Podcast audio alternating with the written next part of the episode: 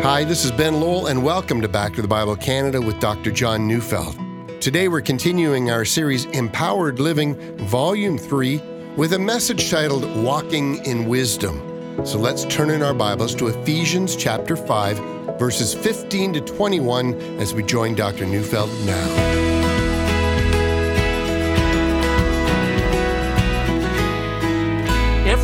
Us lives out the number of years that God has assigned to us.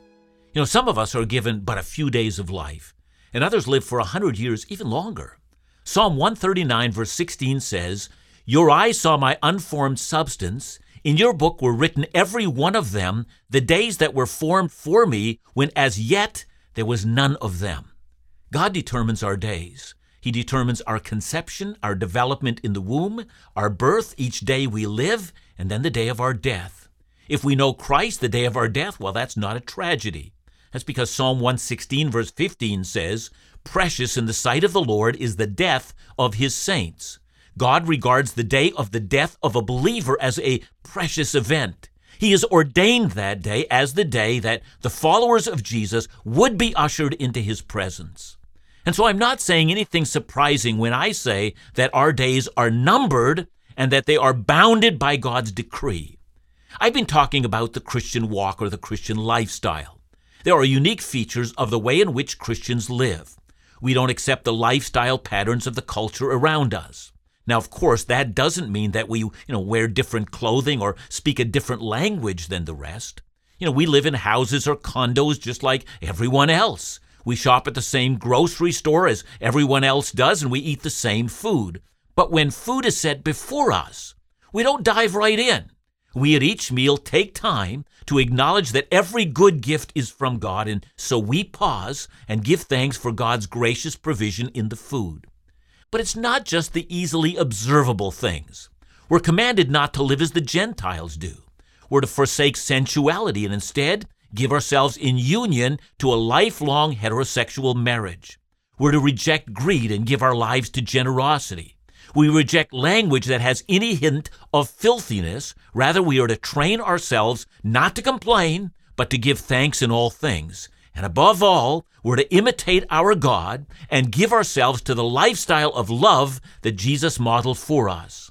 We come today to a passage that further exemplifies the lifestyle of the believer.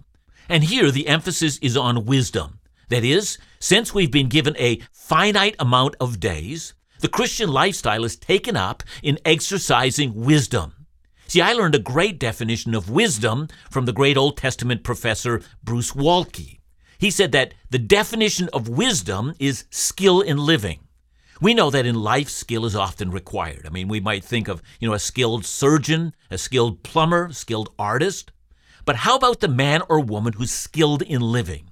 That is, they know how to make decisions that lead to the good and avoid decisions and lifestyles that result in the bad. Wise people know how to skillfully manage the many challenges life has to offer. That's a part of the Christian lifestyle.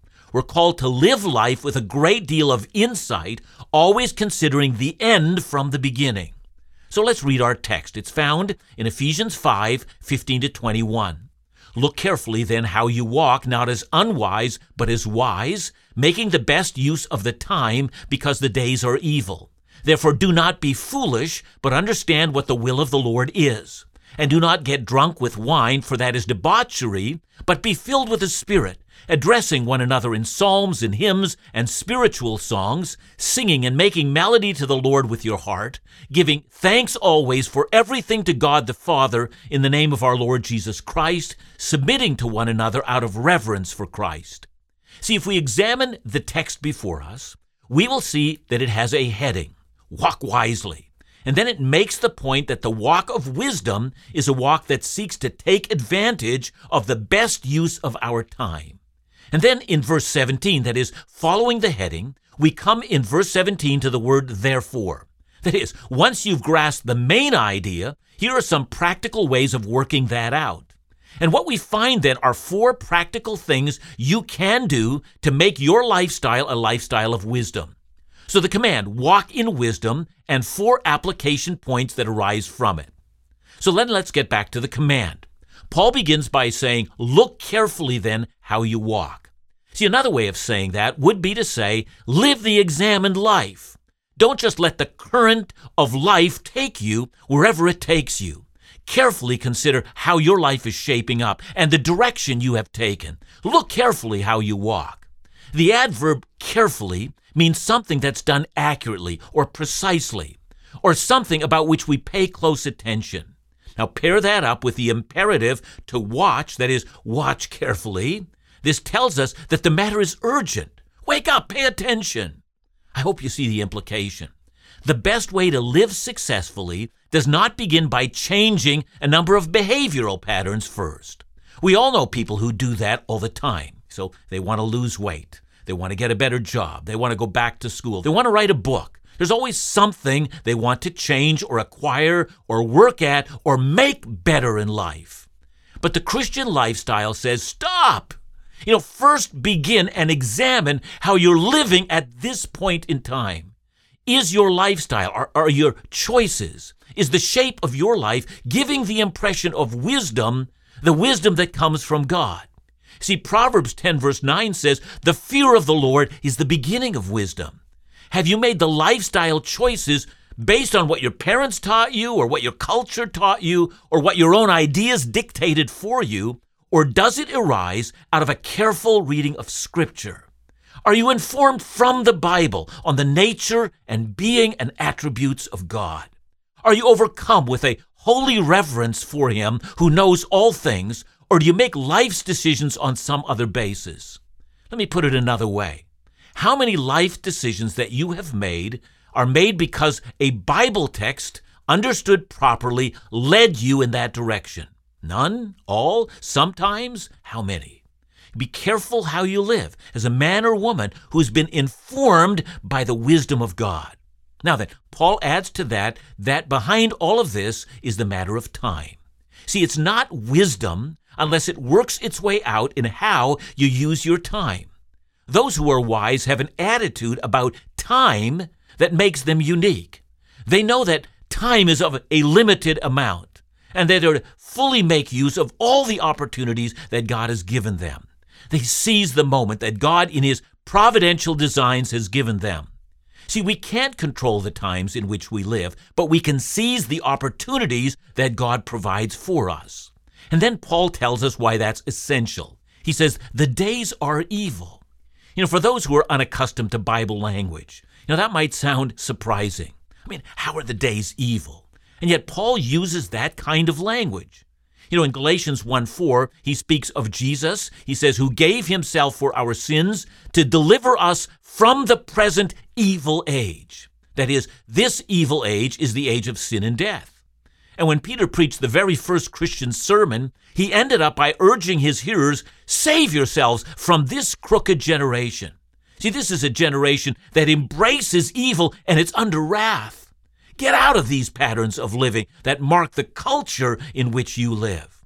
You know, I've frequently heard of hospital patients who are required to take the advice of their doctors and other healthcare professionals. They're told if you do this, you're going to die. And then they simply don't listen. They ignore the advice, they die.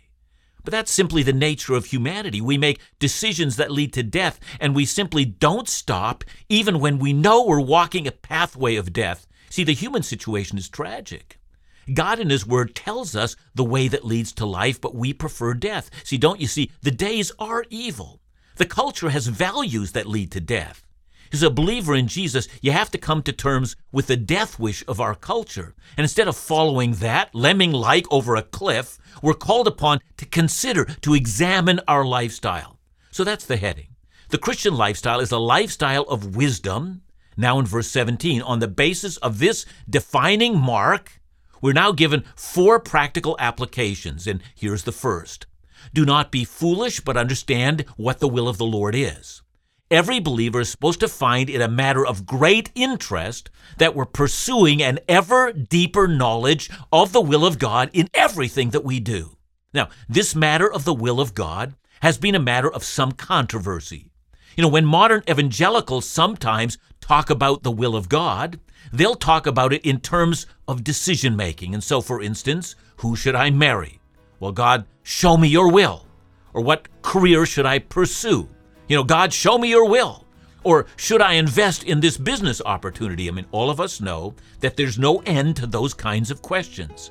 And this approach to the will of God, it's foolish. There's nothing in the Bible about who you should marry except, you know, a spouse that believes. And of course, one of the opposite sex. You know, but the will of God typically is not who you should marry, but it has to do with something else. We're going to turn to that next.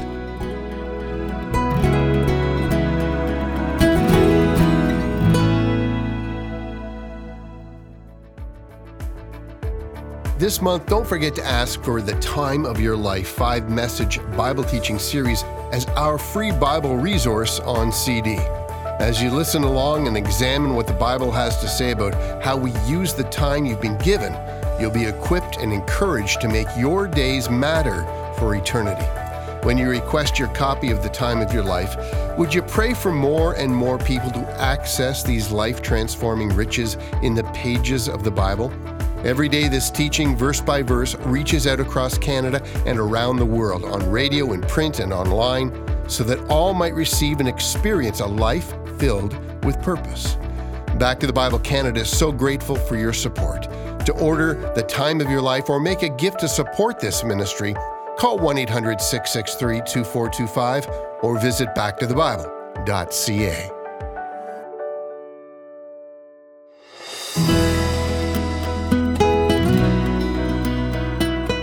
When Paul speaks of pursuing the will of God or knowing the will of God, he's not speaking about choosing fish or chicken for your evening meal. I mean, Christians who look for the will of God in their life apart from clear scriptural teaching, they're completely off track.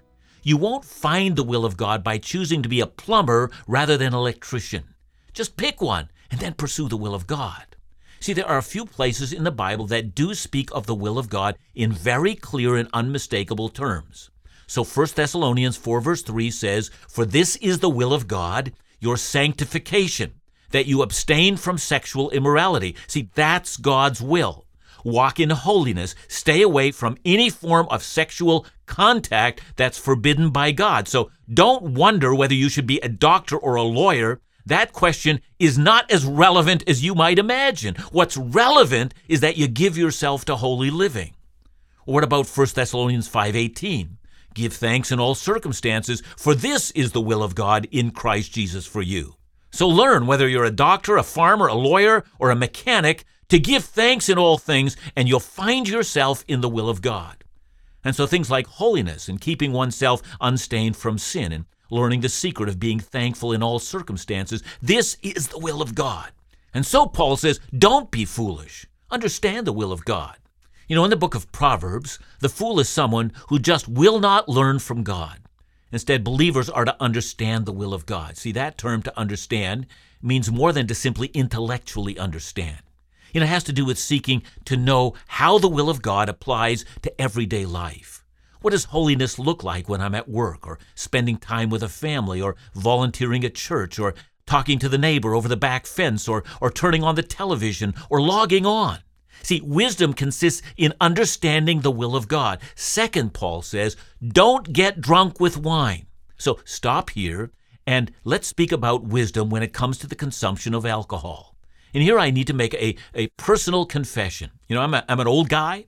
Now, how old do you say? Well, I was ordained as a pastor when my denomination demanded that I must make a commitment never to drink alcohol for a lifetime. Now, that wasn't a problem for me. I grew up in a home where, where there was alcohol, but understand this. My parents would go through one bottle of wine in about four to six months. You know, they saved an occasional glass for a very special purpose, and that was it. They were never drunk, and they frowned on excessive drinking. But when I got into ministry, I saw how controversial this matter was. And so, for the sake of my ministry, I thought it was a very small sacrifice to just go dry. I started that way in youth ministry, and I thought, you know, in this way, I'm never going to have to explain myself. And that's been my standard, as you know, and for my wife as well throughout our lifetime. We just don't touch the stuff. You know, having said that, I do know that you can't make a biblical case against alcohol.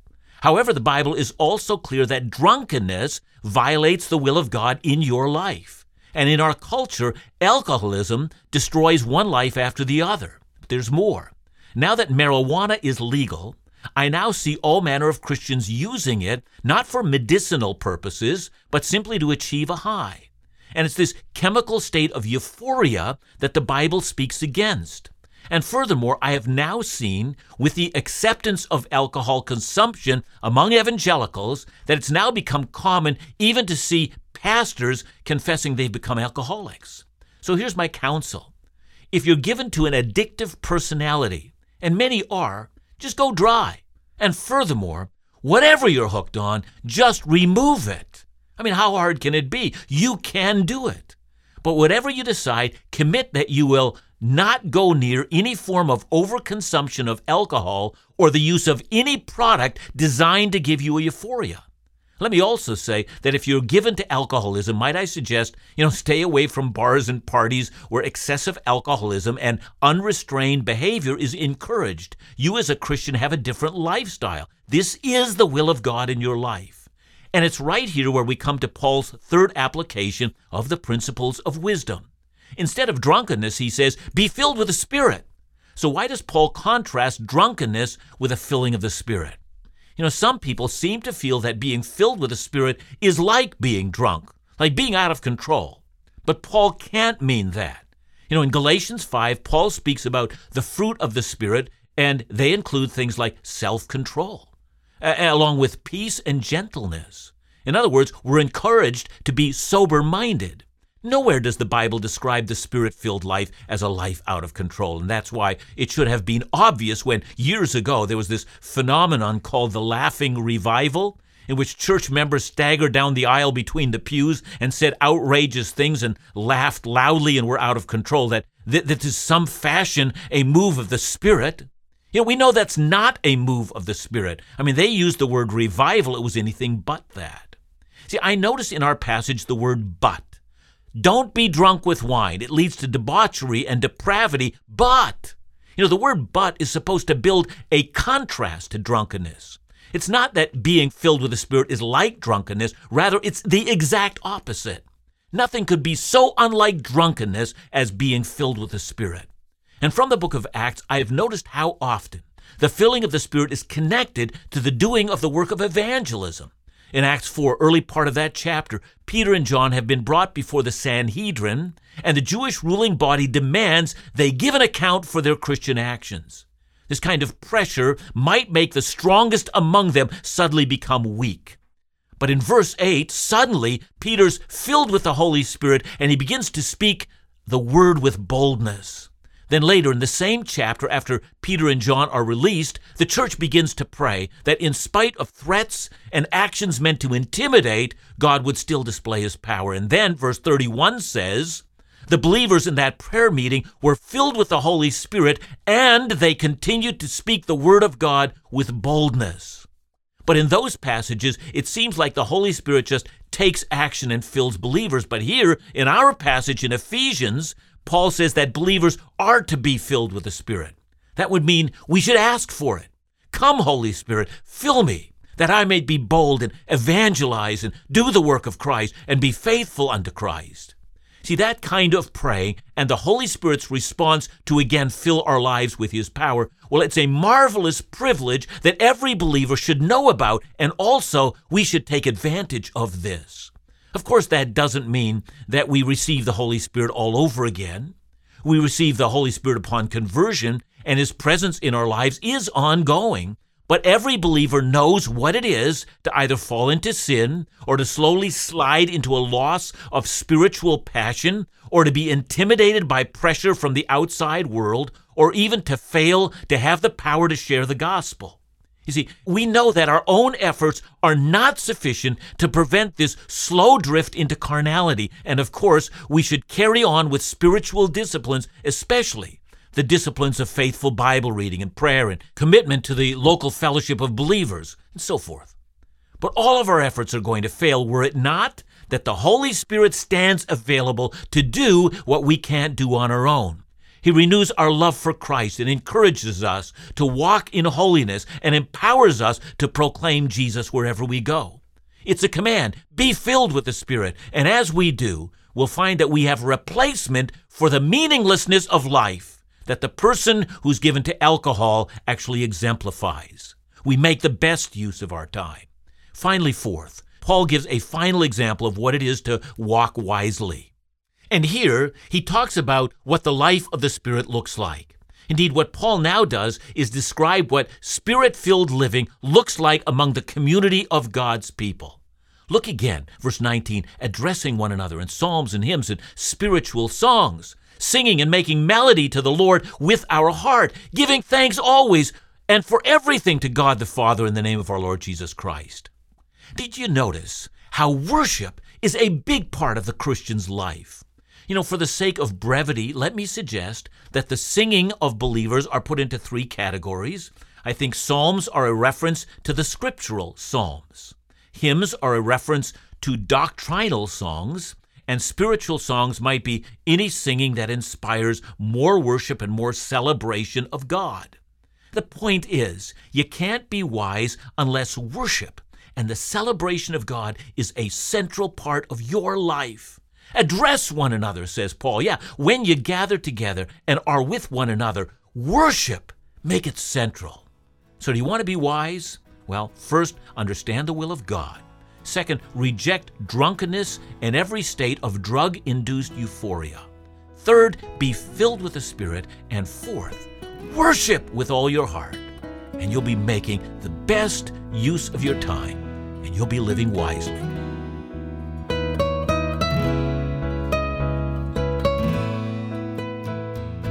Thanks so much, John. John, how would you characterize the spirit-filled life? Is it is it one of spiritual abandon or is it of sober-mindedness and self-control? Yeah, I mean, I think you've already said it. Yes, it is sober-mindedness and self-control. See, the thing about self-control is, you know, the, the life of abandon is easy. I mean, you know, just follow whatever passion seems to suit you at the moment. But self control requires that you say no to lesser desires. It invites you to consider uh, what is wisdom and what is the will of God in all things. And then it invites you to seize that and make it your own. So this requires a great struggle. And on the basis of that, we recognize we don't have the power for it. So suddenly we become aware of the Holy Spirit's power to allow us to live the kind of life we couldn't live any other way. Thanks, John. And remember to join us again tomorrow as we continue our series Empowered Living, Volume 3, right here on Back to the Bible Canada Bible teaching you can trust.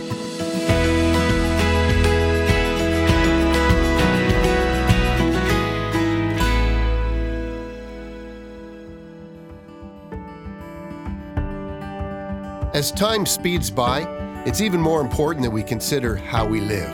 That's why I'm so grateful for friends like you who walk with us verse by verse through the Bible. The encouragement we received recently from Ruth reminds us of how precious this is. Dr. John's teachings are fascinating and really bring the Bible to life for me.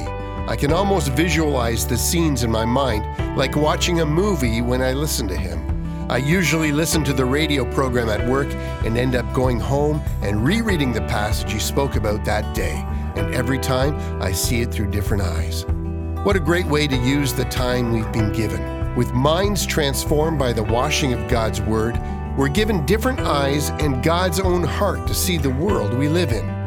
If you'd like to support the ministries of Back to the Bible Canada, visit backtothebible.ca or call us at 1 800 663 2425.